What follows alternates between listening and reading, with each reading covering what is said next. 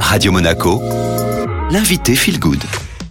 Comme tous les vendredis, j'ai le plaisir de recevoir euh, Linda Posé, notre coach en développement personnel. Bonjour Linda. Et bonjour Estelle. Alors aujourd'hui, vous avez décidé euh, de nous parler euh, d'un sujet, de la part d'ombre de ce qu'on peut cacher en nous. C'est tout à fait ça? Tout à fait. Pour ceux qui s'intéressent au développement personnel et à la psychanalyse, ont déjà entendu parler de la part d'ombre. Carl Gustav Jung l'aborde et est l'un des psychiatres et psychanalystes très inspirants sur ce sujet. Il nomme cette part de nous l'archétype de Frédéric Lenoir d'ailleurs. C'est également inspiré de lui pour son dernier livre. Mais alors Estelle, qu'est-ce que c'est la part d'ombre? Connaissez-vous cette, connaissez-vous cette part en vous? Bah, je pense juste que c'est plus lié à mon inconscient qu'à mon conscient. Oui, tout à fait. Tout à fait.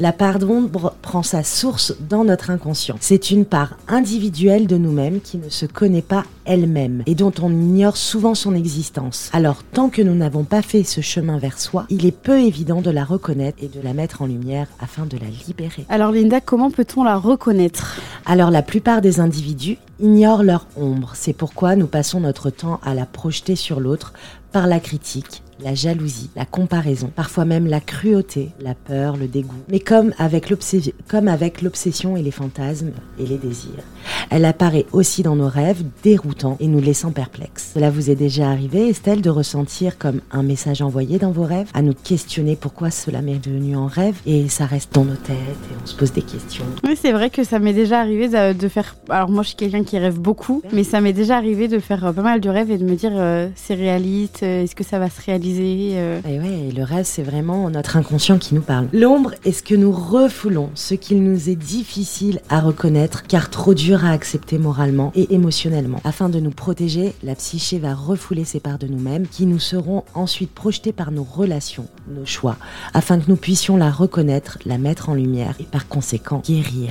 Donc quand on parle d'ombre, on parle de nos parts inconscientes à remettre en lumière, ce qui veut dire à remettre en conscience. Alors comment peut-on euh, guérir ou plutôt mettre en lumière en conscience, comme vous dites, cette ombre? L'ombre de soi est une découverte de soi, un voyage douloureux car il révèle des parts de nous bien souvent peu honorifiques. Bon, comme c'est une part inconsciente, il est difficile d'y accéder seul, surtout si nous n'avons pas fait ce travail vers soi au préalable. Comme vous le savez, Estelle, je travaille beaucoup sur la part d'ombre avec mes padawans. C'est un chemin que j'ai moi-même traversé. Il est, il est très difficile car il nous demande déjà de l'accepter, car notre ego se fera front que nous ne changeons absolument rien. Accepter est une première étape, puis de la guérir à travers ses pensées, ses actions, pour s'aligner à ce que nous souhaitons être et devenir. Ainsi, les émotions remonteront en taux vibratoire. Pour mettre en conscience et donc en lumière nos parts, nos d'ombre, je vous invite à vous observer. Est-ce que je vois, est-ce que ce que je vois en moi me convient, correspond à mes désirs profonds de valeur, d'attitude et de pensée Si oui, parfait, je cultive mon bonheur